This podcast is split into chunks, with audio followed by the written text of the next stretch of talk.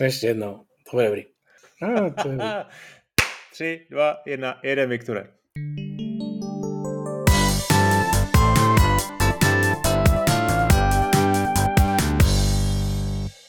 Ahoj, dobrý den, posloucháte podcast Modrák and Friends. Já jsem Honza Modrák a mám tady eh, vzácného hosta, Viktora Bocana. Jako vždy připomínám, že můžete tento podcast podpořit na modrák.gazetis.to a e, získat tam řadu výhod, včetně předběžného přístupu a včetně kompletních epizod a taky nějakých bonusových. E, a děkuji také e, Warhorse za podporu. Viktore, já nechci dneska vůbec anoncovat, o čem ten díl bude, protože mám obavy, že se to úvodní povídání zvrhne. Ale ještě než se teda zvrhne, tak se tě musím zeptat, jak se máš, a co teď hraješ? Já se mám, já se mám krásně, samozřejmě, dobrý den. Hele, já hraju Doom Eternal. No počkej, to mě trošku teď eh, překvapil, to... popravdě. Včera no. předčírem vyšel World of Warcraft datadisk, tak hraju, jsem no. čekal, že to, že to na mě jako vybalíš. A o tom se budeme bavit, eh, bavit právě o, o trošku díl, to je pravda. Ale mě to zaujalo ve skutečnosti Doom Eternal, protože ty ho trošku ne, ne nechci říct přímo hejtuješ, od toho jsem tady já, ale ale nelíbil se ti, pokud, pokud Nelíbil, si ano. dobře pamatuju. A já prostě občas potřebuji, protože ty hry, které já hraju, jsou většinou jako takový komplikovaný a mají prostě několik rovin a těším se hrozně na to, jak si o Vánocích zase dám Elden Ring. Hra roku mimochodem, to jsme taky měli zmínit. Hmm. Určitě zmíníme. Ale to prostě vždycky člověk musí plánovat, co si vezme za zbraň a kudy půjde a jak to bude dělat a tak dál. A já jsem prostě občas potřeboval jako, jako lehkou hru, jako jednoduchou ve smyslu jednoduchý uchopitelný principy a to dlouhá léta u mě plnil Overwatch a musím říct, jak jsem se hrozně bál té dvojky, tak jako se naplnili mé pesimistické vize a fakt mě ta dvojka jako nebaví. Občas si jako pustím, dávám tomu ještě šanci, že se třeba zpamatujou, ale nevypadá to. Že jsem hledal něco nového, nainstaloval jsem tu Eternal a hele, je to přesně ta hra v tomhle, v tomhle smyslu. Prostě si to pustíš, vlezeš do takové jako arénky, tam jsou ty potvory, ty jako je tak nějak jako roz, rozstřílíš, je to tak akorát těžký, oni tě skoro zabijou, ty je zabiješ úplně a pak se zase otevřou dveře dál a ty jdeš dál a jsem s tím tak jako trošku spokojený. Hrál jsem to dvě hodiny teda jo, a není tam nic víc než tohle zatím, no. ale to se mi líbí, takže střílení, střílení příjemný. Hmm. Tak ten začátek je eh, asi v pohodě, že jo? Tam, tam jde o to, že potom ta hra ti jako, eh, tam přidává jako do toho mixu hodně jako divné věci, které k tomu domu myslím vůbec, vůbec nesedí. Ale OK, k tomu se ještě můžeme vrátit. Ještě než se teda uh, pustím do toho Vovka, tak, uh, tak já řeknu, uh, že hraju nějaký nový hry na Questu. Psal jsem ti o jedný, je to Aspire 2, což je stealth hra. Stealth her na, na virtuální realitu vlastně moc není, což nevím moc proč, protože si myslím, že to je žánr, který by se tam docela hodil. Uh, nicméně tohle je docela zajímavý. Neskoušel jsi to? Myslím, že jsme si o tom psali, že bychom to mohli dát v koupu. Ano, no. mohli, ale neskoušel. Ono to má samozřejmě svý problémy, AIčko je, je tam jako celkem nepovedený, ta grafika vlastně není dost dobrá eh, a i na, i na poměry questu, ale má to jako v některých věcech se to docela dobře snaží, hlavně ty stealth mechaniky, že se k někomu jako při, při, připlížíš zezadu a máš tam takový ty jako spoustu jako různých zbraní a gadgetů a jako docela realistický jako pohyb. No a to chci právě probrat, jednu věc, která mi přijde, že z hlediska designu nevím, jestli je jako správná a jak moc vlastně je to udržitelný v těch vr hrách. A to je to, že se vr hry snaží oslovit hráče tím realistickým vlastně ovládáním v tom smyslu, že prostě dám příklad, jo, tu zbraň. Prostě normální střílečce, máš v ruce zbraň a mačkáš jenom mouse button, aby si střílel. Tady z nějakého důvodu oni mají potřebu využít obě dvě tvoje ruce, použít je na to přebíjení, na to přesný pohyb, který dáš v jednu ruku k druhý, eh, pro, pro vyndání eh, zásobníku, pro nandání novýho, potom nějaký prostě pohyb, že, že s tím ještě různě jako hejbeš, potom si tu zbraň můžeš dávat někam jako k pasu, eh, a, a, a nebo ještě si děláš jako modifikátory té zbraně, jo, že ji různě upravuješ, tlumič a podobně. A mně to přijde strašně jako otrava. Jo? Já to chápu takový ten první, na tu první dobrou, takový ten první moment, kdy si poprvé dáš recept na hlavu, tak je to jako super pocit, že se cítíš jako skutečný James Bond, že si tam prostě na, našroubuješ ten, ten tlumič a můžeš střílet, ale to tě jako strašně rychle přestane bavit. A divím se, že dneska po nějakých kolika pěti letech jako VR, je to furt jako tohle in. Jo. OK, ta hra mě teda docela baví, jedu dál, Uh, proč ne? Ale potom jsem si to sundal z hlavy a řekl si, já mám chuť na, na Superhot. A Superhot je přesně ta hra, která tohle vůbec neřeší. Vůbec žádný ovládání jako neřeší. Má to naopak úplně geniálně zmáknutý, že prostě tam na tebe někdy letí zbraň, taky popadneš a střílíš. Úplně jako intuitivní. A tohle je to, co jako já vlastně od VR chci. A ještě další věc je, a to je už poslední moje poznámka, že ta, ta složitost toho ovládání, toho přebíjení je vlastně je hrozně jako na, pře, na překážku, jo? Že, že chápu ten benefit té realističnosti, ale ale ono je to vlastně hrozně vachrlatý, že prostě to o tebe pořád čeká ty stejný typ, typ, typ jako přesně udělaný uh, pohyby a ten realismus tam vlastně ve výsledku se vytrácí taky. Hele, souhlas. Já si myslím, že je to prostě jednoduchý tak, že ty designéři těchto her se prostě hledají jo, a ne, ne, nevědí, co ještě. Jsme fakt jako na začátku. Jo. Obecně to tady opakujeme pořád, furt jsme ještě na začátku herního vývoje. Jo, až si za 150 let budou říkat prostě tehdy v tom 21. století, jak, jak tam dělali ty pitomosti, to byli hloupí lidi ještě. Tak eh, jasně, jo. Ale tady v tom VR jsme ještě víc na začátku a je to přesně jak říkáš, jo, že nejdřív to byl jako cool gimmick a teď se v tom hledá ta hratelnost. A je to prostě Samozřejmě ta hratelnost tam nějaká je, ty musíš dělat nějaký jako obratnostní pokyny, už, už, bo, úkony. Už jsme tady o tom vlastně mluvili, jo? Nebo, nebo já, jsem, já si pamatuju, že jsem to trošku rozvíjel třeba v recenzi na Elix, jo? že hmm. vlastně to VR je takový jako, teď ještě jak se že mluví o accessibility a o všem, tak vlastně je trošku proti tomu, že vlastně najednou některé ty hry budou po tobě prostě chtít, abys byl jako obratný. Jo, a to třeba spousta hráčů není a to je vlastně hmm. taková hrozně divná překážka. Jo? Nebo jak jsem tady říkal, že hrajou toho Creeda. Jo? Tak Creed je prostě boxerská hra, je super a prostě musíš mít kondici. Jo? Jinak to nevydržíš hrát dlouho. Prostě dáš si tři kola, stáme s nějakým boxerem a pak prostě máš dost, protože fakt jako boxuješ. A to hmm. neschytáváš ty rány. Jo? Takže prostě tenhle aspekt toho, že tyhle hry jako vyžadují nějaký další skilly, tam jako je. A teď přesně, přesně to vidím, že ten herní design se tady jako hledá, kde je moc a kde je málo. Jo.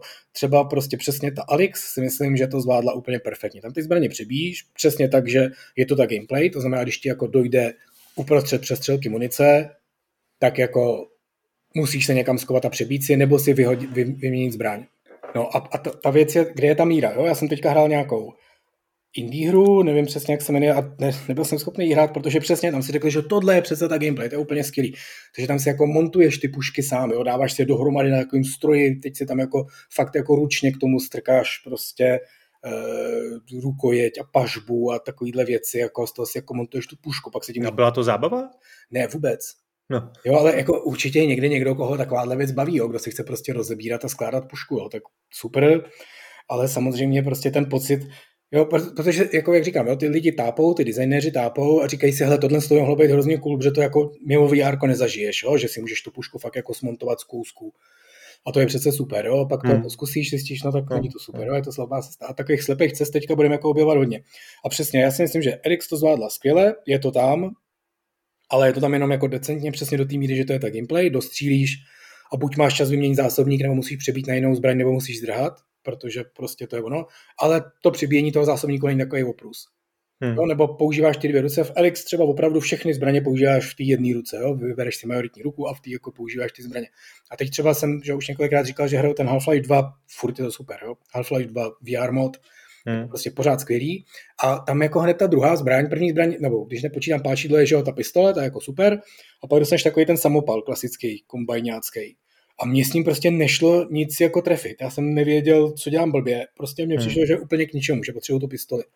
Až pak jsem prostě mi došlo, že ten záměr je, že já ho mám držet dvěma rukama. Hm. Když je prostě střílím s tou pravačkou, klasicky prostě držíš samopal jenom jako jednou rukou a masíš, tak on prostě lítá všude možně, ani to jako moc není vidět, Hmm. Ale vlastně nic netrefuješ. Když se vezmeš tou druhou rukou, tak to jako totálně zestabilníš a jsi jako šílený stroj na zabíjení. Ale samozřejmě není to moc pohodlný, protože ty držíš ve vzduchu před sebou dvě ruce, tak jako virtuálně zhruba v té vzdálenosti, jak jako mají být, ale ve skutečnosti fyzicky nic nedržíš, že nemáš žádnou spojnici mezi těmi dvěma rukama. Takže to vlastně moc jako nefunguje. Jo? A začal jsem tím samopalem dobře střílet, bylo to dobrý a najednou je to jako dobrá zbraň a je jiná než ta pistole. Takže jako fajn, ale vlastně ten koncept jakoby moc dobrý není. Jo, hmm. Takže zase prostě ta Alex jako tím, že tam má taky samopal, ovládáš ho jednoruk, jednoručně a ty rozdíly mezi těma zbraněma jsou, že pistole je prostě přesná, pomalá, Takže to je taková tvoje vlastně jako snajperka bez zaměřovače.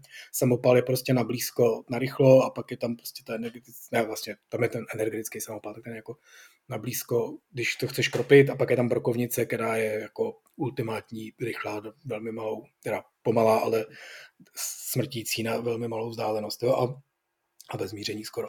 Takže tam jakoby to našli právě hrozně dobře. A tam je jakoby vidět ta zkušenost, jo? že prostě si to vzali ty lidi z Valvu, pracovali na tom dlouho, mají prostě background v těch Half-Lifech, který jsou prostě skvělí a udělali to jako dobře. Většina těch jiných VR her, protože zase velké firmy se toho bojejí, tak dělají prostě indie developři, to jsou často prostě mladí neskušený lidi a ty to jako hledají a spousta z nich to najde, přesně Superhot, to našel někde úplně jinde tu hratelnost a je to prostě famózní. Hmm. Ale to zase něco jiného. Takže já si myslím, že tohle fakt teďka, teď jsme přesně v té době, kdy tyhle ty hry se budou jako objevovat a hledat a budou se objevovat ty koncepty a spousta z nich bude prostě slepá. No, jako jenom bych čekal, že na to přijdou trošku dřív. No. Mně to totiž eh, občas přijde, že, že oni se jako představují, že že chci třeba hrát kamenušky papír ve virtuální realitě. Jo. A ještě, ještě jakoby s tím ovladačem v ruce, který dělá vlastně dost jako znemožňuje jako opravdu jako realisticky jako dělat ty, dělat ty pohyby. Že jo. Stejně tak prostě to dobíjení. No. Jinak to, že držíš samopal ve dvou rukou, to mi vlastně přijde jako, že, že dává smysl a že to je prostě to správný přesně, co od toho VR jako očekávám. Jenom, jenom teda tady v tom případě asi by bylo na místě, aby ti to ta hra nějakým způsobem sdělila. No. no jako, tak to je detail, no. je to, je to moto. Ale hele, je, je, je, to tak, no, prostě budou, budou takhle vznikat. Když už mě o VR, já hraju, já jsem to tady už jednou o tom mluvil, ale ne moc, hra, která se jmenuje In Death, jako ve smrti, jak bych to... Ono totiž to je, já jsem to hrál v Early Accessu, na, normálně na počítači, a tam to skončilo v tom Early Accessu, nebo možná to jako vydali jako takový jako neúplně hotový a docela OK, taková indie roguelike věc a ve skutečnosti oni to jako nevydali, oni to opustili, protože se dohodli s Metou, nebo tehdy ještě s Facebookem, že to budou dál vyvíjet na Quest. Takže teď jsem si to koupil na Questu a je to opravdu jako o parník dál ta hra. A je to lukostřelecká, roguelike, horor trochu, ne moc, ale je to prostě, seš po smrti, jako v podsvětí, v pod, po smrtí, v nějakým očistci prostě ve skutečnosti. A tam jako chodíš klasicky teleportováním, nebo možná se tam dá i normálně běhat. A máš jako luk a jsou tam prostě potvory, je to náhodně vygenerovaný z takových jako chodbiček, sálů a, a místností a tam jako se prostě posouváš, nabíhají tam na tebe zombie nebo na tebe střílejí cizí lukostřelci a ty prostě máš luk a střílíš je zpátky a prostě musíš to nejdu přežít, pak nakonec umřeš vždycky, tak se ti spočítá skore a tak dál. A je to teda roguelike v tom smyslu, že máš teda ten jeden život, je to na pár zásahů a trochu se tam můžeš healovat, takže jako dokážeš to hrát třeba hodinu, dvě, tři. A já jsem to tehdy kdysi jako hrozně chválil, že tam je hrozně dobrá ta lukostřela, která bohužel na tom questu funguje o trošku hůř, ale taky pořád ještě dost dobře. A co je tam úplně nejlepší, jsou prostě, že po tobě ty nepřátelé taky jako střílejí z luku. A to je hrozně dobrý. Tam fakt jako lítají šípy. Lítá jako relativně realistickou rychlostí trošku pomalejc, díky bohu. A prostě je to neuvěřitelný pocit, že ty si fakt dáváš lukostřelecký souboj. A na rozdíl od těch puškových, jo, nebo střeleckých, kde jako prostě buď seš za překážkou nebo nejsi, tak tady ty šípy fakt jako vidíš letět a ty za prvým dokážeš jako dost dobře uhybat. Jo? Ty prostě vidíš, kam on letí a jak je to v tom VR, vidíš to s těma vlastníma očima, tak prostě to vidíš už jako dost daleko, že ten šíp jako neletí přesně na tebe, nebo že letí přesně na tebe trošku doprava, tak uděláš takový půl krok doleva, jo? nebo takový půl úklon, on ti prosviští kolem hlavy. A to je fakt dobrý, tohle je fakt skvělý. Ještě máš jako, můžeš si ten štít, ten luk v levý ruce automaticky proměnit ve štít, takže jako když nestíháš uhnout, tak to můžeš jako chytit tím štítem ty šípy, oni se ti fakt jako zabodnou vždycky to zavibruje, je to jako opravdu dobrý. A v tomhle tom ta core gameplay je fakt jako vychytaná, no, takže no, doporučuji no. vyzkoušet. Já jsem tam teda koupil znovu, protože jsem to měl na tom Steamu a je to teda o hodně pokročilejší hra, než to, co nechali na tom PC, je vidět, že na tom prostě pak léta pracovali a, a je to prostě zábava. No a tohle ta agilita, ta, nebo ta, ten pohyb těla, to je přesně to, co já od těch vr her jako očekávám. Ale mhm. ne, aby to jako slepě chtělo po mně dělat nějaký jako jemný, jemný jako hodinářský jako operace, jo, který prostě vlastně nejsou jako z podstaty zábavný. Jo. To jsou prostě... a navíc ten feedback je špatný, nedržíš to prostě přesně v ruce, přesně jak si říkal, jo, držíš nějaký no. ovladače, který nejsou vlastně přesně ta puška. Já si fakt myslím, že ta Alex je ta, takhle by to měli, tohle by všichni měli kopírovat. No, prostě je to přesně akorát. Musíš vytahovat ten zásobník z pasu nebo od někud strkat do té pistole a natahovat jí, ale to je všechno, co musíš. Jo? Nemusíš se do něj trefovat. Taková drobnost, jako nemůže ti ta zbraň spadnout. Jo, to mě neskutečně iritovalo, tady jsme několikrát mluvili o těch Boneworks, který jako trošku no, ho svět přesně. obdivuje. Já jsem tu hru dost nesnášel, za první mi u ní bylo teda blbě, což byla snad jediná hra, který to fakt jako takhle bylo jako enormní. A za druhý právě přesně, že měla přesně obrovský důraz na tyhle ty drobné fyzikální věci. Jo, takže já jsem prostě šel do nějakého levelu, nechal jsem na sebe naběhnout potvory ze všech stran, abych je rozstřílel, šánu jsem pro pistole, jsem ji neměl, protože mi vypadla před chvílí. Protože přece to je logický, když ji pustíš, tak ti vypadne a zůstane tam ležet. Jo? No, no, jsou přesně ty věci, které jako ty lepší designéři už jako pochopili, že ta hra není v tomhle, že ti spadne pistol do kanálu a ty musíš lovit, jo? že jako jo, je to realistický zážitek, může se ti to stát i venku, ale není to moc zábavný. Jo, takže v Alex hmm. ta zbraň nikdy nevypadne. A takovýhle jako drobný ty. No, tak to jsme probrali VR. Myslím, že ne naposled, to, k tomu se budeme muset uh, brzy ještě vrátit. Tak pojďme na to Vovko. Teďka co? čekám právě, jak uděláš ten oslý mustek, jestli řekneš, tak co, hraješ ještě něco? Ano, hele, vyšel Dragonflight, to no. vyšel World of Warcraft. Dragonflight, to je vždycky obrovský, jako obrovská událost a teď teda, hele, normálně o půlnoci se to pouštělo. Samozřejmě to skolabovalo teda, jo, takže ten zájem nebyl jako minimální, ale musím říct, že prostě ve Stormwindu, když jsi teda aliance, tak to je taky to hlavní město, tak tam prostě je odjezd do datarisku, tam nějaký molo a má přijet loď a na tom mole prostě bylo 12 lidí. To bylo taky jako trochu, jo, když pouštěli Burning Crusade, ten první datadisk, tak se lezlo do toho obrovského dark portálu, toho ikonického prostě z Warcraftu a ten nebyl vidět přes ty lidi. Prostě hmm nedalo se na nic klikat, na nic, nic dělat v té hře, protože prostě všude byli lidi, kteří se hrnuli do toho datadisku. Oni samozřejmě to mají teďka technicky podchycený jinak, když je hodně lidí na jednom místě, tak se tak jako různě šardujou a, oddělují a fázujou, takže jako ve skutečnosti to určitě hrálo hodně lidí a samozřejmě spadly servery a nefungovalo to, takže to svědčí o tom, že zájem byl enormní, ale je to takový ještě jakoby s každým tím dalším vydáním je to trapnější a trapnější. Jo? Počítače jsou lepší a lepší, nehraje to víc lidí, spíš míň.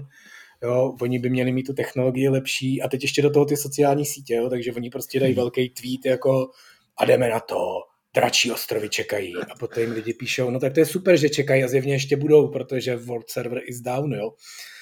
Nebo prostě tam vlezeš tam a spadne ti. Já jsem čekáš na molu a tam je normálně, tam přidali NPC, který říká, kdy přijede ta loď, protože ona jezdí jako periodicky, která tě tam odveze. On říká, jede za minutu, za půl minuty, za 59 minut. Jako přeskočil to plynule z toho, že teď měla být tady, tak přijede za hodinu. A minutu na to se změnila, přijede za unavailable. Jo, že prostě bomba. Takže nakonec to asi v půl druhý běželo funkčně. Ale a já si to nechám na někdy, možná bychom, bychom fakt měli vo Vovku udělat nějaký speciální díl, to je prostě velká hra, důležitá hra, hráli mnoho milionů lidí, hmm. mám v ní něco nahráno, takže to No ale tak to jsou, jedna věc je udělat celkově Vovku a pak teda o tom, o tom posledním datadisku, ne? To jsou asi dvě, dvě, dvě odlišné věci, jestli jsem to dobře to určitě, jo. No jako ono spíš se myslel v tom kontextu a tak, no. Hele, já asi nechci ukrást celý díl a hlavně prostě přesně, jo, natáčíme to ve čtvrtek, vyšlo to v noci na úterý, takže mám jako trošku odehráno a jako hele, ty první dojmy, je to hezký vizuálně a vůbec to nepochopili ty lidi, co to vyrobili. ne, je to prostě, to, co jsem říkal u toho, u toho posledního Shadowlands, jo, fakt to platí prostě tak, Blizzard, není Blizzard, z těch opravdu důležitých hmm. tvůrčích lidí tam není nikdo, kdo prostě pracoval ani na World of Warcraft, hmm. ani na prostě Burning Crusade, ani na Warcraftech předtím samozřejmě vůbec, jo, to jako tam nejzkušenější člověk, já teď to nechci nějak poplít, protože se tak různě jako motají a vyměňují, jo, ale nějaký jeden z těch ředitelů toho VOVu je člověk, který prostě na Wrath of the Lich King, což je druhý datadisk, dělal nějakého pomocného testera jo, a pak hmm. se postupně, teď nic proti testerům, jsou to prostě šikovní lidi a často se jako vyšplhají, doporučuji jako dobrý start herní kariéry, u nás prostě ve Warhorsu je spousta lidí na různých dobrých pozicích, kteří prostě přesně začali jako od píky ale trošku takový ty lidi, co jsou nejdřív tester, pak jsou produkční a pak jsou ředitel, tak ty jsou jako trochu, tam, tam to trošku jako, nechci říct zavání, jo, ale je to trošku divný, jo, takže tyhle lidi prostě, co to dělají, jsou lidi z mimo Blizzardu. A to, co je nejhorší, je přesně to, co bylo nejhorší na, na toho Shadowlandu. Hele, je to to story, který bylo Game of Thrones, lomeno Pán prstenů, lomeno drsná severská kriminálka, ale s kreslenýma postavičkama, tak oni si z toho takhle vzali ten celek a vzali ty kreslené postavičky jo, a to ostatní vyhodili. A teď to jsou prostě, jak se to jmenuje, miska čerová, takový to hmm. bulík, kulík, bulík. A ty tam prostě, já, já jsem včera jsem jako na to koukal, na ty cutscény znovu. A mně přijde, že jako vlastně člověk, co to nejvíce zvoral, kromě toho, co to napsal, je prostě režisér, režisér dubbingu. Oni, oni prostě mu to zapomněli říct, jo. Prostě vždycky, vždycky to bylo tak, že ty jakoby nelidský postavy v tom světě Warcraftu mají jako modulovaný hlasy. Jo? Všichni orkové prostě mluví jako v oktávu níž. Jo? A to není, že seženou takový herce, ale že prostě seženou takový herce plus jim to ještě jako zmodifikují ten hlas. Jo? A draci jsou vždycky prostě hromoví a tak dál. Jo? A, a tenhle to nějak, jako zapomněli mu to říct, že sice jsou takhle mluvěj, ale říkají vážné věci a tudíž to říkají vážně. Jo? A, on, a, tudíž, a teďka v tom novém datadisku se všichni pitvořej. Protože když to jsou přece kreslené postavičky, tak přece musí mluvit hrozně legračně. Jo? A prostě to úplně by si je chtěl zabít. Jo? Prostě tam, kde dřív jako přiletěl drak a hromovým hlasem řekl, ale nás jste neměli probudit. Tak to znělo jako drsně, jo. A teď kolem toho byl nějaký příběh, že prostě probudili prastarý zlo. A teď prostě, když přiletí, tak musí říct, od nás jste neměli probudit. Bu, bu, bu, bu, bu. A teď na to koukáš a stydíš se, že to hraješ. A říkáš si, dítě, to je pro osmiletý a ta hra je od třinácti. Tam je gap nějaký jako problém. A ten problém je opravdu jako zoufale tvůrčí. Jo? Prostě ten člověk, co to psal, nevěděl, co píše, ty, ty lidi, co to dabovali, nevědí, co dabujou, ten člověk, co to režíroval, ten nevěděl, co režíruje a celý dohromady to absolutně nefunguje. A v tom je prostě WoW a ten je dobrý. Jo? Ta hra je v pohodě, má prostě dobrý nápady, to měla i v tom minulém disku, ty, jsou tam zase nějaký nový herní systémy, ty si ještě budou chtít vysedat, protože některé ty změny jsou opravdu hodně dramatický, ty klásy se některý jako hodně proměnily, ale je to zase zajímavé to objevovat, jsou tam prostě dungeony, které jsou pěkný, je tam prostě pár zajímavých nových konceptů, lítáš tam prostě na dracích, což si dělal vždycky a teď to děláš takovým speciálním způsobem, nemáš takový speciální draky, který tam prostě plachtějí tou krajinou a děláš s ním takový závody a je to prostě cool ale nefunguje to prostě z toho velkého pohledu. Jo. Děje se tam nějaký příběh, který nedává žádný smysl, je prostě vycucený z prstu. Je to takový, kdybych já byl prostě starý tvůrce Warcraftu z Blizzardu a koukal na tohle, tak prostě si naleju ten drahý alkohol, na který jsem si vydělal jako spoustu peněz a ten jako piju u krbu a snažím se zapomenout na své mládí, jo, nebo něco takového.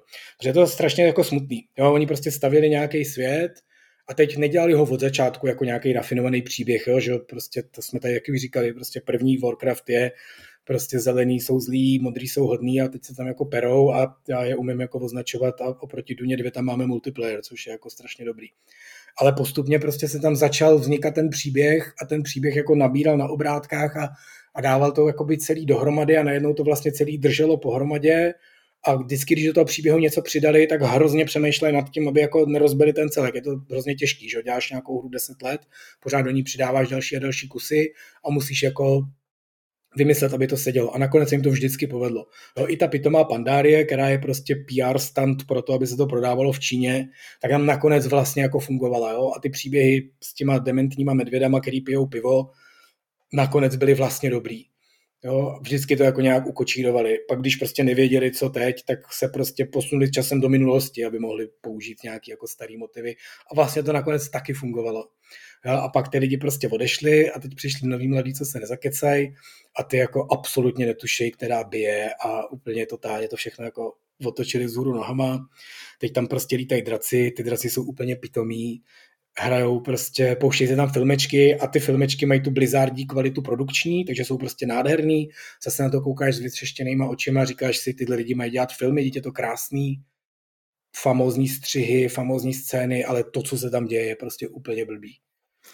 No hele, nechci si tady hrát na Diablova advokáta, ale je jako těžký jako udržet kvalitu eh, po 20 letech. Je to jako když odešel Steve Jobs z Apple, jo, tak hele, prostě... Je to přesně tak, no. Ono, jako Hele, na druhou stranu jsem nevyhrál Elden Ring a Demon Souls už má taky jako nějakou dobu za sebou a ta hra je furt dobrá, no, prostě záleží, záleží, co to dělá za lidi. Ale je to jako hmm. hele, přesně tak, jo, prostě ty, je to je, to, je, je tady nějaký svět, nějaký lidi ho dělají, ty lidi to přestane bavit, nebo prostě třeba odejdou do důchodu, jo? prostě ty hry taky už děláme dlouho, prostě mě bude pomalu táhnout na 50, jo? Co, co, jako lidi, co to dělají o 10 let přede mnou, co začali o 10 let dřív, tak těm fakt jako táhne na 60, někteří začali ještě dřív, jo? tak jako hmm. odchází do důchodu, umírají prostě, to se taky lidem stává. Najednou to tam prostě nemáš a buď se tam ale jako vypěstuješ nějaký jako nový, nebo prostě vychováš si nějaký jako lidi, kteří to pochopějí, a nebo, a nebo to neuděláš, no. A tomu Blizzardu se to prostě nepovedlo. Převzali to lidi, kteří, jako, to, mě nevadí, že to je jiná hra, jo? mě vadí, že je to poplivaná ta stará, že? A, ale poplivaná ještě navíc, jo? kdyby prostě řekli, chceme jako přesně ta pandárie, jo? prostě to byl business plán, jo? vydojíme peníze z Číňanů, mají hodně a nechtějí nám je dát, jo? to bylo jako pokleslý, trapný, ale aspoň to mělo nějaký jako drive, jo? že si řekl, OK, mají jako blbý plán, ale aspoň mají plán. Tady u těch vidíš, že žádnej nemají, že jsou prostě hloupí. Jo, že neumějí psát prostě. Jo, chtěl by, ale neumí. Jo, chce pospojovat ty příběhy Warcraftu, nejde to. Jo, vymyslel si novou story, která naváže na tu starou a ne, neumí to prostě. To, no, to jako fascinuje, proč to ještě furt hraješ? Dobře, tak, tak jako za prvý ta komunita, prostě mám tam známý, už, už organizujeme raidy, už jsem se zapsal do Excelu, s dvěma svými postavičkama a prostě, jak říkám, jo, jsou to dvě, dvě různé věci. Uvnitř je hra a to je furt fun. Je to prostě velký RPGčko, bojový RPGčko. Už to opravdu není ten svět, to je velká škoda, protože ty teďka máš velký otevřený nový svět, který neznáš a můžeš na něm jakoby lítat na takovým speciálním drakovi, který má nějaký, je to takový rogalo, jo? ty prostě odstartuješ, teď jako svištíš tou krajinou, jako dochází energie, můžeš to jako vždycky ještě nastartovat, můžeš jako trošku použít jaký vzdušný víry a tak. A to jako svádí k tomu, aby si ten svět jako objevoval, aby tam bylo nějaký dobrodružství. A to tam bohužel už jako dávno není, protože to jako neplatí pro ten, to, to, to by bylo třeba v Elden Ringu, jo? že bys, takhle, kdybys tam mohl takhle lítat na takovéhle věci, tak by to bylo hrozně cool, že by si objevoval nový světa díly. A tady to jako nejde, protože to tam není, protože musíš chodit od vykřičníku k vykřičníku a plnit úkoly. Ale oni to, podle mě, jsou si toho vědomí, že to jako moc nefunguje. Takže já jsem to po první hodině jsem udělal dvě nové úrovně, teď jsem tam mám asi čtyři hodiny a už jsem na levelu 65 ze 70. Takže to znamená, že oni si fakt představují, že to budeš hrát 5-10 hodin a pak už jdeš na ten endgame content a to jsou ty dungeony, raidy, a takovýhle a tomu věřím, že to bude fungovat dobře. Už teďka, co hmm. jsem prostě byl v těch pár dungeonech, tak to jako šlape. Takže ta hra dole je, je dobrá. Sám o sobě, už bych to, sám bych to nehrál, už bych to jako vypnul. Jo, ale tím, že to hrajeme doma s mojí milou a že prostě máme gildu, v který jsou nějaký lidi, který zase rád uvidím po dlouhé době a zajdem si na raid a budeme tam chvíli společně vajpovat, tak prostě je to takováhle, takovýhle sociální zážitek. A, a ten funguje, jakože ne, ne, nejenom v tom sociálním smyslu, že prostě ta hra uvnitř jako ty mechanismy, ta, ten, ten, tu flow toho boje, ta akorát obtížnost a tak dál, ta jako šlape dobře. Eh, ano, obtížnost. To je věc, vlastně, který, který se věnujeme často a nikdy žádný ještě velký téma jsme tomu přímo podcastu neměli, ale mám pocit, že o tom mluvíme prakticky každý druhý díl, protože ta naše, um, náš přístup se k tomu doslyší. Jo? Ty máš rád tu velkou výzvu, uh, já zase hledám zábavu trošku jinde, mě baví i snadná hra. A, a taky máš ten přístup do designéra, který má tu svoji vizi a jde si tvrdit za, za, za ní a chce ji prosazovat. Jo? I proti vůli těch, uh, těch hráčů. No ale ono to není tak jednoduchý. Jo? Udělat tu hru um, vlastně správně obtížnou Eh, je, je těžký, nastavit ten správný level je skoro nemožný a hlavně v tom smyslu, že by ta obtížnost taky měla kontinuálně stoupat, že jo? By se začít tak, aby, aby, aby skutečně ta hra tě naučila, jak, jaký máš hrát a postupně byla těžší a těžší. Tak by to mělo být, nebo ne? No, já myslím, že právě, že ve spousty her mám pocit, že to tak vůbec jako není. Ale to je a vlastně ani nemá být. Ano, to, to, je právě dobrá otázka. To, to je totiž, to, to, to, ber, to, to, to je takový výkop tohle, že ty si, ty no, si jako no, no. právě, pojďme se nebavit o obtížnosti, ale o tom jejím škálování, stoupání a klesání a to se jako přinesl jako zajímavý téma, který mi přijde zajímavý právě už proto, jestli já vlastně nevím, jestli je to pravda a jestli má obtížnost stoupat. Jo.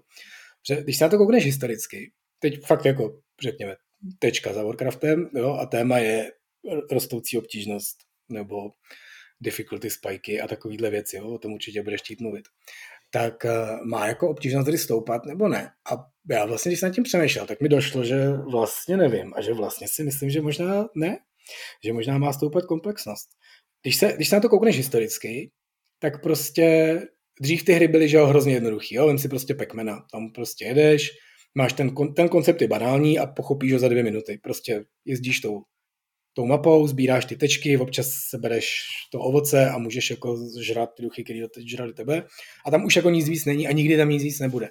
Takže pokud toho hráče nechceš jako unudit k smrti, tak jedinou věc, kterou můžeš dělat, je, že buď teda, že budeš jako přidávat duchy třeba, místo čtyřích uděláš víc a to by třeba hmm. ten automat už jako neutáhnul, anebo to prostě budeš zrychlovat. Jo? Podstata, podstata Tetrisu. Taky pochopíš to za dvě sekundy nebo za deset sekund, pak za dalších pět sekund už uvidíš všechny kostičky, které ti můžou spadnout a od teďka už tam nebude nic jiného, takže jediné, co můžeme dělat, je, že ti to pořád zrychluje. Jo, a to je jako dobrý herní koncept.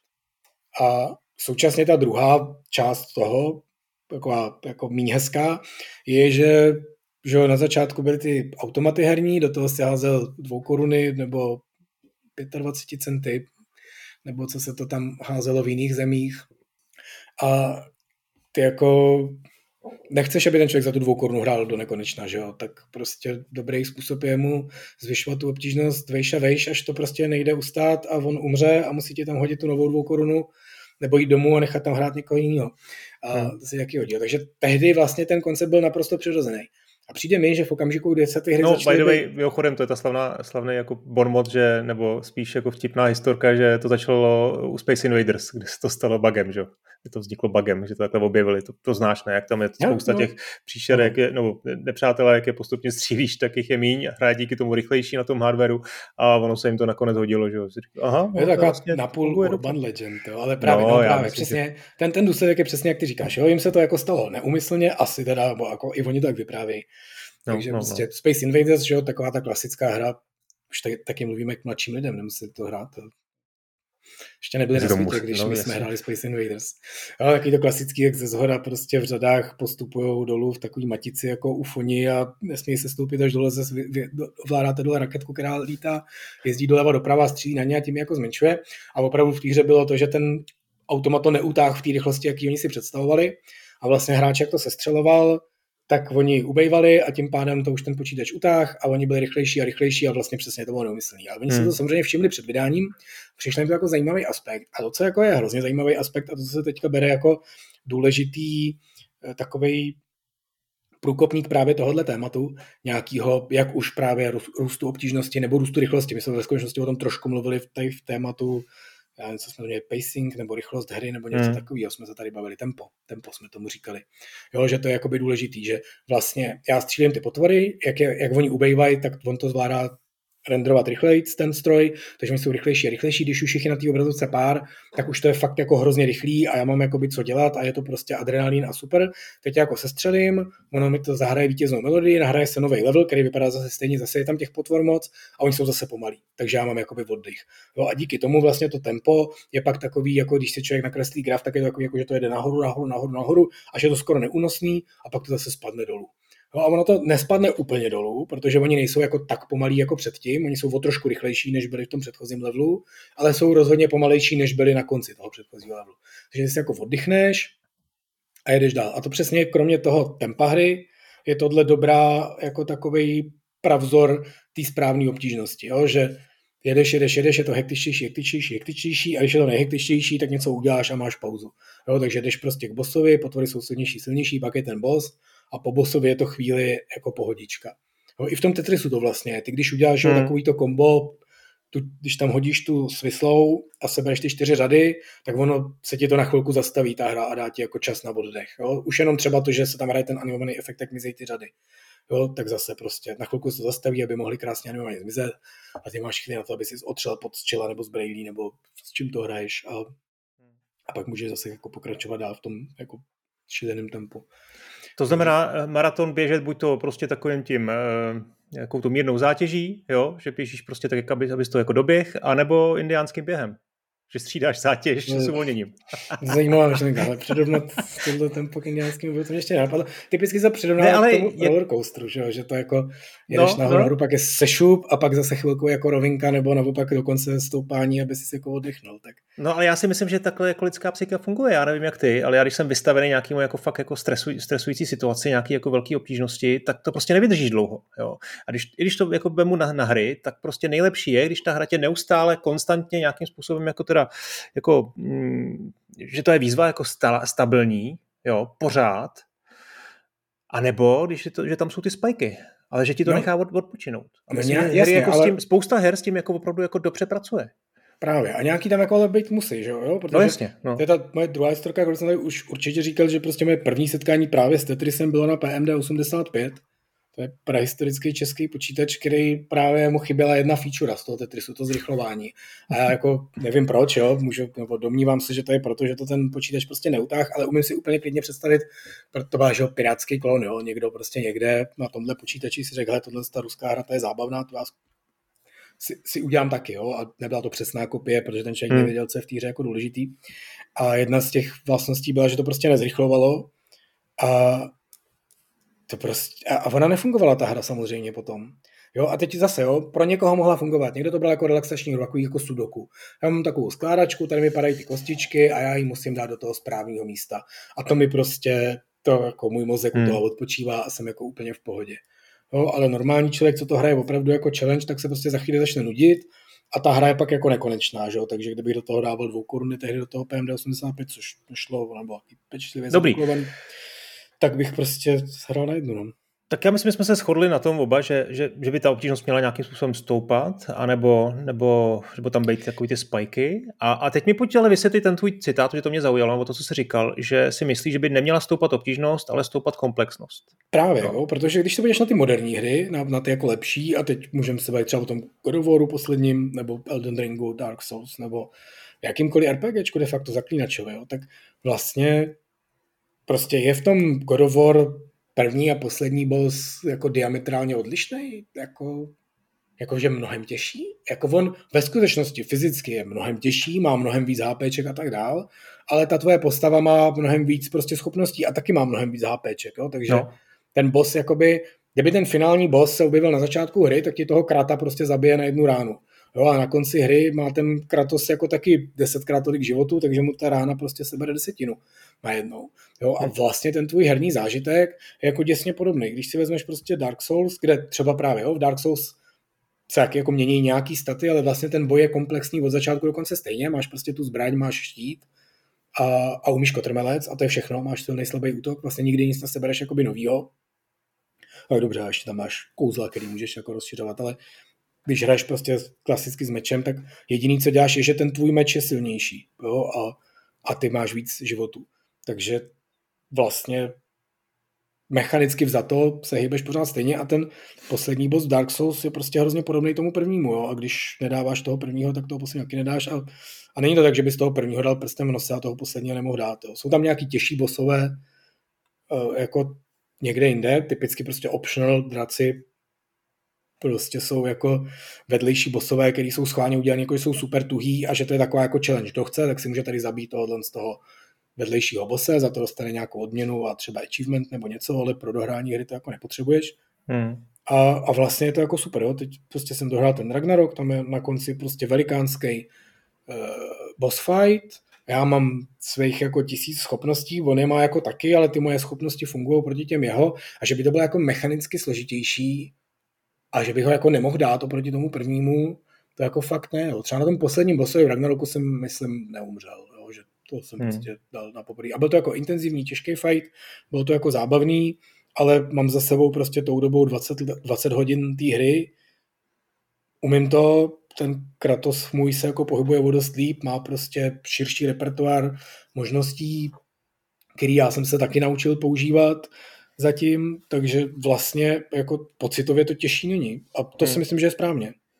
No, no, no, přesně, já si myslím, že u těch RPGček, a tam jsi teda určitě kovanější než já, tak mě to jako prav, je, že prostě začínáš jako nějaký úplně základní človíček, který nemá žádné schopnosti, teď to trošku přeháním záměrně, a postupně se přes ten strom skillů a přes, ty, přes to budování, ty, to, to levelování dostáváš k nějakému, k nějaký jako superschopnostem a Eh, k odolnosti a, a síle a podobně. A to vlastně jako od tebe, jako, od, jako ty jako hráč od toho čeká, že pak budeš prostě daleko eh, daleko odolnější, že budeš prostě opravdu ten superhrdina najednou. Takže vlastně by to mělo sedět k tomu, že ta hra je obtížnější na začátku.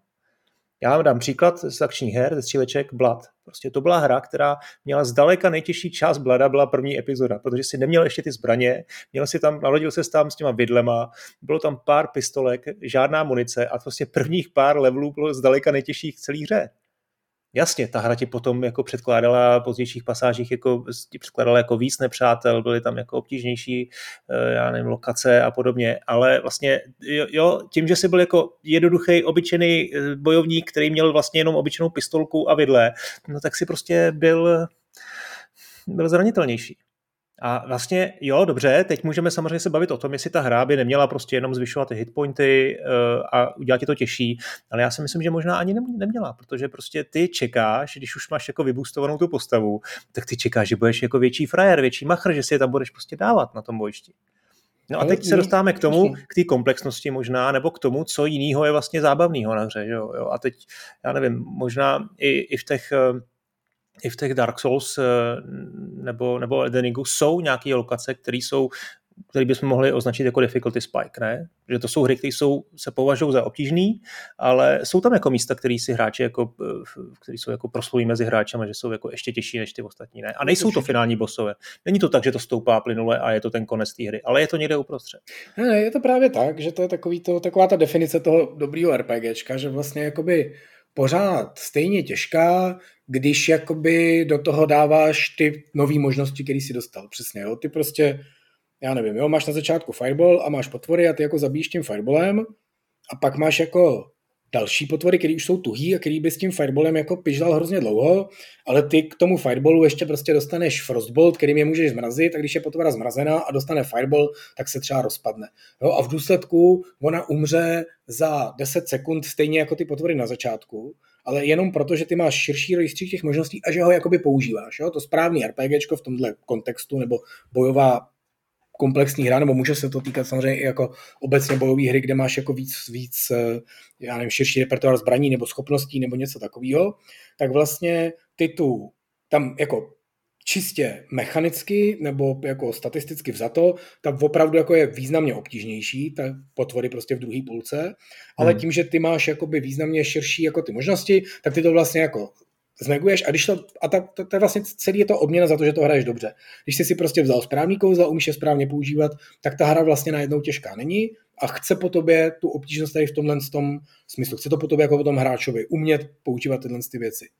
Jo, a to je jakoby ten hezký design. A ten třeba právě, že jo, u toho Bladu, jak jsi to popisoval, to vlastně jako je špatně, jo, že oni prostě ti na začátku i v půlce dají stejný potvory, ale ty na začátku nemáš ty stejné možnosti, tak jako hrozně pižláš a pak už jako ne. A to zase může to být designový záměr, jo? mohli ti právě na začátku ukázat, jak to bude tuhý a tím vlastně ti vybudovat tu power fantasy, protože pak si jako dostal ty zbraně, místo vidlí si tam měl prostě ty vůdu hračky a dynamity a takovýhle věci, co jsi tam všechno měl hmm.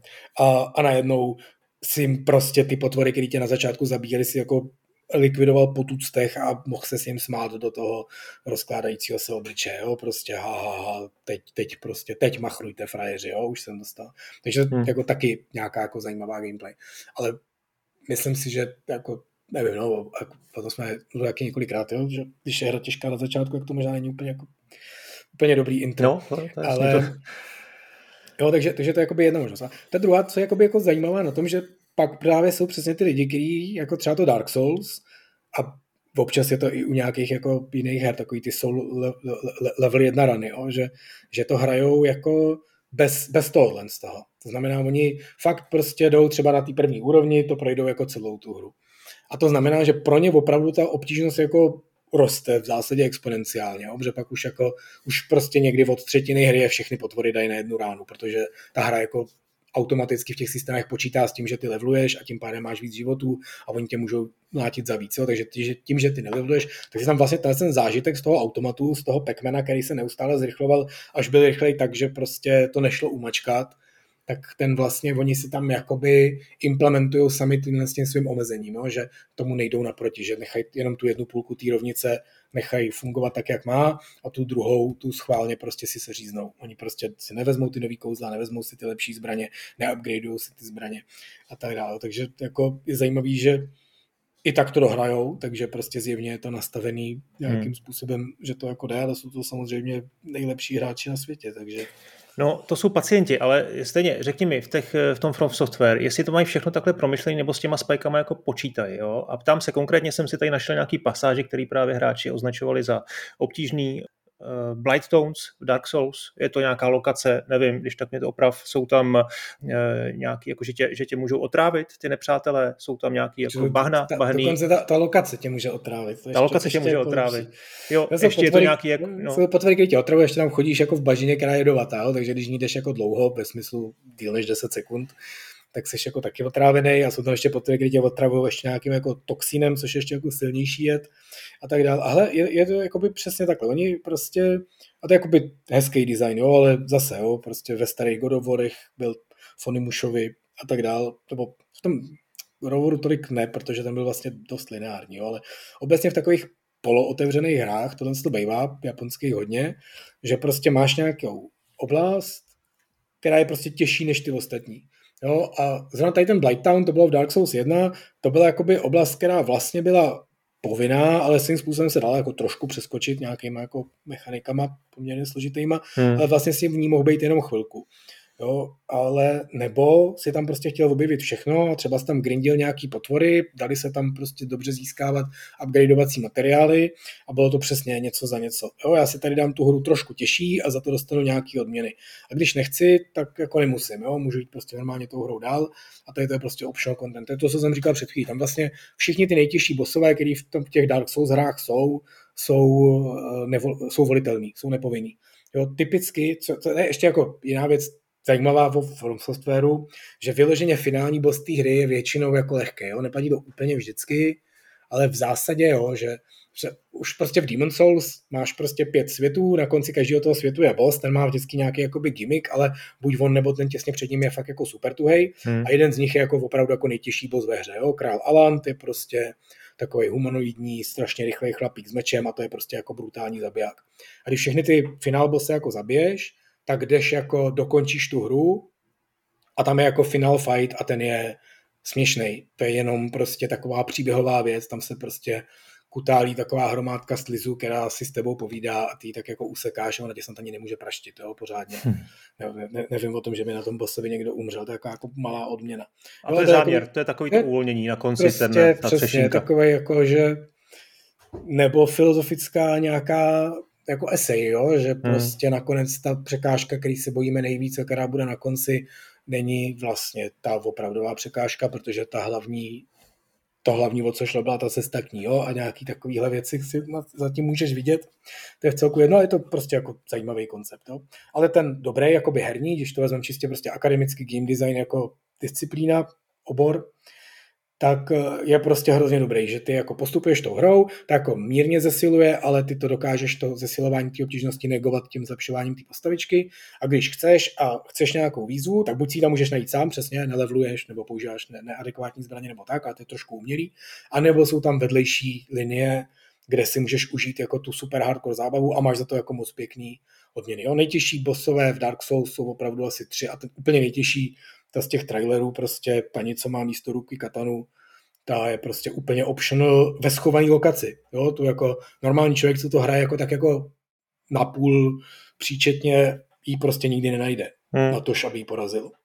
No tak tohle je samozřejmě ideální stav, kdy máš jako nepovinný ty nejtěžší lokace, ale jako ty difficulty spiky ve hrách jsou běžný a jsou i ve jako proslových hrách. Že? V Ocarina of Time je taky ten, ten boss eh, v Darklink, ve, v tom, v tom Water Temple. To je taky super, no tak to je... A to, je, to je přitom jako miniboss, ten je jako vlastně, já nevím, ve dvou třetinách hry a najednou prostě je to, ani to není konec toho dungeonu a není tam žádná jako strategie, jak se mu vyhnout, jak, jako vlastně udělat, nemá tam žádný ani příběhový význam, jo. To si myslím, že jsou třeba jako řešení, už si to říkal, že teď v tom, v tom From Software, že ty nepovinný bossové, to je, to je jedna věc, nebo uh, Big Daddy, Bioshocku, to je vlastně taky jako poprvé první setkání s Big, Big Daddym je vlastně má být obtížný, ale je to prostě vymyšlený jako by design, že to je tak schválně. Ta hra tě na to jako do jisté míry při, při, jako připraví, že tohle bude jako drsnej a jako obtížný souboj. Jo, ten difficulty spike, jakože je prostě nějaký výstřelek, jakože tady najednou prostě do té normální hry přijde nějaký prostě zásah. Ten může být opravdu jako dobrý vyprávěcí prvek, jo? nebo jako a v té Zeldě ti to teda dává smysl, protože o Nintendo většinou jako mluvíme jako o, o mistrech designu a, a tady to vypadá jako fakt úlet. O mistrech designu, který současně teda jako byli jsou, že, Nintendo Difficulty je terminus no, technicus, no, jako no, no, máš hry, které jsou lehký, střední, těžký a pak je Nintendo teda, ale zrovna o Zeldě to typicky neplatí, tam prostě tam má jako pěknou obtížnost a tak a, a jako já si myslím, že obecně ten když je takový nějaký výstřelek, že uprostřed něčeho je najednou něco, co je jako mnohem těžší, tak jako ve většině případů je to prostě nějaká chyba, jo? že se jim hmm. něco nepovedlo nebo něco dopadlo jinak, než zamýšleli a tak. Nebo právě to může být ten vyprávěcí prostředek, jo? hodí tě do nějaký fakt jako hnusný situace. Jo? Ty prostě v Kingdom Come na začátku hry seš prostě v takový tý, že, vesnici uzavřený, tam si jako něco jako děláš a pak s ní zdrháš a tam jsou jako super tuhý oponenti, který tě prostě nahání ve velkém množství a to je jako vlastně difficulty spike jako prase, ale ten slouží k tomu, aby tě tlačil dopředu a řekl ti, nemůžeš všechny boje vyhrát, jo? ale samozřejmě hmm. je těžký, tohle vždycky musíš nějak ventilovat těm lidem, jo? a já jsem tady určitě už říkal, že prostě na Steamu je jako recenze typu Dohrál jsem ten tutoriál, tím myslel tu vesnici, pak byl první enemák, toho jsem zkoušel zabít hodinu a půl a neudělal jsem mu a ani jsem ho neškráp, jo. A to byl první oponent, to chci vidět ty další, kašlu na to, uninstall, refund. Jo, a to znamená prostě potřebuješ to samozřejmě, když to má, použi, my jsme použili jako vyprávěcí prostředek, říkáme, mm. to jsou super těžké oponenty, na ty nemáš, zdrhej, a nepovedlo se nám to třeba sdělit. Jo? Takže my jsme vám opravdu třeba pak v pečích dodělávali věci, jako že když umřeš na tomhle tom oponentovi, tak přímo v tom game over screenu řekneme, všechny jsou, nejdřív jsme tam měli něco jako, všechny souboje nemůžeš vyhrát, někdy je lepší jako utíct, jo? takový jako hint. No hmm. a pak mi nám, nám došlo, že si to člověk přečte a řekne, no to víš, že jo, všechny souboje nemůže. Vy nemůžete všechny souboje vyhrát, já teda rozhodně, jo. jo takže jsme to pak ještě přeformulovali, že mi fakt napsáno něco jako, hele, na tohle Henry ještě nemá, jo, prostě utíkej a někdy se můžeš třeba pomstit. Jo, a nevím, jestli to pomohlo, ale že opravdu prostě můžeš tohle použít. Nebo to setkání s tím Big Daddym opravdu bylo jako tohle je fakt velký big motherfucker, a teď jako, aby si to zažil, tak ti ho tam jako dáme, abys to jako pochopil, že to je fakt jako, že to není jako jenom kašpárek, jenom velký, jo, je fakt jako drsnej. Tak ti to jako dáme trošku ochutnat, jo, a to může být prostě přesně vyprávěcí mechanismus. Ten Blight Town v tom Dark Souls, tam prostě jako opravdu, když to jdeš jako standardní cestou, tak tam prostě jednou přijdeš a tam máš mít pocit, že to je v pytli, tady to je konečná. A tam je to opravdu hrozně dobrý, hrozně dobrý místo, jo, tam No, No, já ne, teda jsem... Ne, ne, nechci to říct, no, se, okay. jo, on je to jakoby, do, on je to opravdu tak, že ty jakoby se, tady se dostaneš třeba, teď jsi třeba ve třetině hry, už jako si viděl všechno, co tam jako je, a teď ti ta hra říká, že může být fakt jako svinsky těžká. A teď je, ona ti vlastně říká, teď máš poslední šanci z toho vycouvat frajere. Jo, a ta, ta, ta, lokace ve skutečnosti není tak, že by, byla, jako, že by tam byly těžký potvory, že tam je jet, to je minimum. Jo. Tam jde ještě o to, že tam, jako, když tam seš poprvé, tak tam hrozně bloudíš a nejhorší na tom je, že v této fázi té hry, ty ještě na rozdíl od dalších dílů a tak, ty tady nemáš teleport od začátku. Ty prostě fakt tím světem musíš jako chodit fyzicky. A když umřeš, tak se víš u posledního ohýnku. A ty vlezeš do této lokace. To je prostě spletitá. Jsou tam ty nechutný, hnusný potvory. Ty jako to nějak jako prolezeš. Dojdeš k tomu prvnímu ohni, tam si jako slavnostně sedneš, řekneš si, uf, došel jsem tam a pochopíš, že jsi jako v části té lokace už jako docela hluboko nemůžeš jít zpátky, protože půjdeš tím šíleným bludištěm, který si šel sem přes ty strašlivý potvory, jsi rád, že jsi to přežil. Musíš jenom jako dopředu a seš tam jako, a že seš tam uvězněný. Ty prostě o tam se nemůžeš dostat jinak, než o tam odejdeš. Nemůžeš to vzdát, nemůžeš jít do hlavního menu, jo? Hmm. nemůžeš prostě to restartovat, nebo jako teda úplně od začátku, že jo, samozřejmě. Ty prostě se odtud musíš dostat. A teď je přesně ten okamžik, že ty se na to jako vykašleš a už to nikdy nezapneš, to se může stát. Ale typicky ty si řekneš, prostě to dám, zkusím to jako překonat, protože přesně jo, je tam spousta jiných lokací, do kterých si mohl jít, ale teď jsi tady a nemůžeš odejít jinam, protože bys musel fyzicky odejít z té lokace a to je prostě tak těžký. Takže jako to překonáš, jdeš dál a když tohle překonáš, tak už týře zvládneš všechno a pak ji minuješ. No, tak tohle samozřejmě zní skvěle. To jsou ty okamžiky, kdy mám chuť si ty Dark Souls spustit, jako, ty, když to přijde, vyprávíš. No, ale pak je tady koncept eh, takzvaný falešný obtížnosti. A to je to, když ta hra vlastně je obtížná kvůli třeba technickým problémům. Jo? Konkrétně tady u toho eh, případu jsem se dočetl, že v té lokaci eh, hodně eh, je Klesala problematický FPS, no. frame rate. Jo, tam jo, že ona- na té PS3 samozřejmě, myslím teď tu původní verzi. Jo, a takových případů je spousta plošinovky, kdy v nějakých situacích, kdy máš jenom přeskákat plošinky, tak, eh, tak si ti začne blbnout kamera, nebo podobné věci, špatný ovládání, jo, když má hra jako špatně udělaný ovládání, nebo typicky třeba v těch plošinovkách Crash Bandicoot, prostě jenom nevidím ten stín pod sebou, kam mám dopadnout, tak to je prostě taková jako, takový jako podle mě to je fake difficulty, jako No hlavně prostě to je chybný design, jako špatný, nebo design, nebo prostě přesně, no, špatně udělal. Ve skutečnosti přesně ten, jestli, jestli jako v něčemu, v něčem kritizovat ten From Software jako v designových věcech, tak přesně ten Blight Town, nebo takhle, jo, oni to, všichni to říkají, já jsem si toho nevšiml, ale já jsem jako trošku imunní vůči nízkým FPS jsem zjistil, takže to je takový jako prokletí trochu teda, jo, protože, no, to je jedno. naopak ne. Proč Já nevím, pokletí? to je těžko říct, no.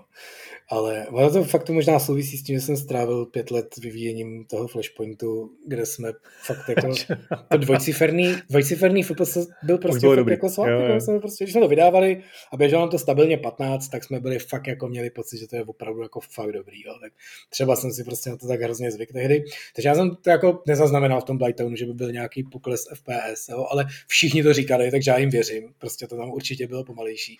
A to je prostě chyba. Jo? To prostě znamená, oni jako vymysleli si lokaci, ta je celá jakoby podzemí, teď tam prosvítá jako trošku světlo, dole je ta bažina, tam má nějaký výpady, celý je to jako fakt velký, tak to prostě vymysleli blbě. Jo? Ta PS3 to neutáhla. Oni samozřejmě do poslední chvíle věřili tomu, že to zoptimalizujou a zjevně někteří lidé si toho nevšimli nakonec, že to je pomalý, takže nějak se jim to povedlo. Ale, ale vlastně jako to byla chyba. Jo? Měli prostě tu lokaci přepůlit a udělat z ní dvě nebo něco takového, byť by to byla samozřejmě škoda. A jo, takže tyhle ty jako, když někde je prostě chyba nebo tě obtížnost daná tím, že eh, tam jsou nějaký technické problémy, tak prostě to je jako hrubá, hrubá vývojářská chyba a neměla, Hmm. neměla se stát. Hmm. No já bych se ještě vrátil eh, aspoň krátce k tomu, k tomu Nintendo a k tomu konceptu vlastně Nintendo obtížnosti, který, který Nintendo mělo někdy v té éře 8 bitů zejména, protože ty jsi zmínil ty, že, ten koncept těch- těch automatů, kde se házely mince a ten provozovatel potřeboval, abys to nehrál moc dlouho, abys to hrál tak akorát dlouho, ty dvě až tři minuty prostě, aby ti to bavilo a hodil jsi tam další minci, ale abys u toho nemohl sedět nebo stát jako hodinu. No a to Nintendo vlastně mělo úplně stejný problém, jo, protože tehdy už začaly být půjčovny v Americe a oni potřebovali eh, dosáhnout toho, aby ty hráči nebyli schopní si tu hru v pátek půjčit v Blockbusteru a v neděli vrátit do hranou. Oni potřebovali tam udělat něco obtížného, hm, aby prostě v neděli to člověk vrátil a ideálně jako žebral po mamince, ať mu to prostě koupí k Vánocům. Jo. Takže eh, a teď samozřejmě jedna věc je pro ty vývojáře, když tohle zjistili, že ta hra je dost příliš těžká, příliš jako lehká, tak jak to udělat, tak teď to vyřešit. Tak samozřejmě, proto si mohli dát práci a věnovat pár, pár dalších měsíců tím, že prostě budou přidávat noví nepřátelé, budou um, vlastně udělat ty, ty lokace prostě složitější, dají ty plošinky dál od sebe a podobně. No a nebo tam dají prostě toho jednoho bose, který bude fakt jako nelítostný. Jo. No a myslím si, že to prostě často dělali takhle, že tam byl ten difficulty spike ve spoustě her. Jo. Na tom je ale několik zajímavých věcí a to je to, když, když potom vlastně v těch diskuzích čte, že spolka hráčů třeba tvrdí, no to vůbec nebylo těžký, to jako nevím, s čím jste měli problémy. Jo, a začaly ty Flame Wars prostě. Je lidi rádi machrujou, jo. A, No, a pak no. druhá věc je, že samozřejmě vždycky ty tvoje vzpomínky jsou jako, jako lepší než ta skutečnost. Jo? Ty, ty jako přijdeš tomu bossovi a ten je tuhej a ty ho nenávidíš, proklínáš a tohle, hmm. pak Hmm. ho jako zabiješ nakonec na prostě 60. pokus. Jo, připadáš si jako ten největší king a pak si jako říkáš, no jako vlastně to nic moc nebylo. No, jasně. No, to jako vídám dnes a denně, když se prostě bavím s lidma, s lidma o hrách, jo, prostě Archimond v Hijalu, v Raidu, ve Vovu, teď to byla trivka, no jako jasně, prostě jsme ho úplně jako rozsekali po každý, akorát teda na poprvé jsme u něj byli tři večery a prostě jsme mu neubrali, na první pokus jsme mu neubrali ani procento, jo, prostě objektivně za to vím, že byl těžký jako prase. Jo, pamatuju si, jak jsme na něj chodili a zabíjeli ho prostě ve 25 lidech nebo v kolika. A pak prostě člověk jako má ten ty A pak samozřejmě jde na internet a tam jako říká, a tyhle ty. Já jsem dal Dark Souls všechny. Já mám Dark Souls, já mám Dark Souls Platinu, hele. Prostě trivka to byla, jo, a doteď si pamatuju, jak jsem říkal, jo, já z tohohle bose, z jeho duše jsem si udělal tuhle zbraň, já potřebuji ještě tuhle, to jsem si taky udělal, já potřebuji ještě tuhle, já to musím dohrát ještě jednou. Ježíš Mariano, tak dobře, no tak já to nějak projdu rychleji, co? A, Hmm. a teď říkám, platina, hele, takhle jednou odpoledne jsem si sednul cvák a mám platinu. To, jako, ne, není to pravda. To je pravda, no. To je pravda. Ale to, to, pravda. to jsme trošku jako od... No, ale já jsem chtěl ještě k tomu no. říct, je, že tam, tam se mi hrozně líbil ten koncept, tomu se říkalo earn, earn your hmm. fun, jo, že si hmm. musíš vlastně zasloužit tu zábavu. Jo? A já si myslím, že tam je ta tenká hranice mezi tou frustrací, mezi tím, mezi tím že zahodíš ten ovladač, na ten 61. pokus ty to nedáš. A, a mezi tím, kdy opravdu tě to nějakým způsobem motiv, motivuje a ty to prostě dáš nakonec. Jasně, to máme tu hranici, každý máme asi jinde, jo, myslím si, že to prostě vždycky to někdo jako zahodí a vždycky to někdo jako naopak dá. Ale uh, Myslím si, že se tomu dá jít naproti. Například tomu, že tam nemáš checkpoint, že tam předtím, že ti ta hra nenutí předtím ještě řešit nějakých 10 minut uh, úplně zbytečný pasáže, že opravdu tě postaví jenom před ten, před ten problematický souboj. Hmm. Uh, a, a nebo z nějakého důvodu máš pocit, že jako vlastně jako víš, jak to udělat a víš, že jako děláš chyby jako ty jako hráč, rozumíš? A, a tím tě jako motivuje k tomu, aby si se zlepšoval. Ale problém je v tom, když to třeba nevíš, jak toho nepřítele máš dodělat. Ty, jak si ty říkáš, prostě seš tam fakt proti němu a ubereš mu 1% a nevíš, co vlastně funguje. Teď trošku jako z extrému do extrému, jo. Víš, co myslím? Že ten design tý, i té frustrující části jde udělat dobře a špatně. To je jako ono, to je hele moudré slovo nakonec, no. Prostě design těžké věci je jako fakt, je, je hrozně lehký udělat něco těžký, samozřejmě. Jo? Prostě volume doprava, boss má desetkrát tolik životů, dělá dvacetkrát tolik rán, a teď jako jsou long suckers, jo? ale ale je, jako ten dobrý design těžké věci je jako zatraceně obtížný. Já si přesně myslím, že Nintendo nakonec to zvládlo jako hrozně dobře všichni prostě bosové v Zeldě a tyhle hmm. jsou prostě vyvážený. A ten samozřejmě to jako už trošku trapný, jo? From Software to udělal dobře. A i ten Blizzard to udělal dobře v těch, i ten nový Blizzard to má jako docela dobře, jo? V těch hmm. uh, mytických, a tam oni cheatujou, jo? Ty prostě máš strašně štelovatelnou tu obtížnost. Ty prostě chodíš do mytických dungeonů, ty prostě mají nějaký level, ty si vybereš, jaký chceš a ty opravdu jsou, že s každým dalším levelem jim přibude 20% HP a 20% víc damage dělají, jo? takže ty si najdeš nějakou tu správnou.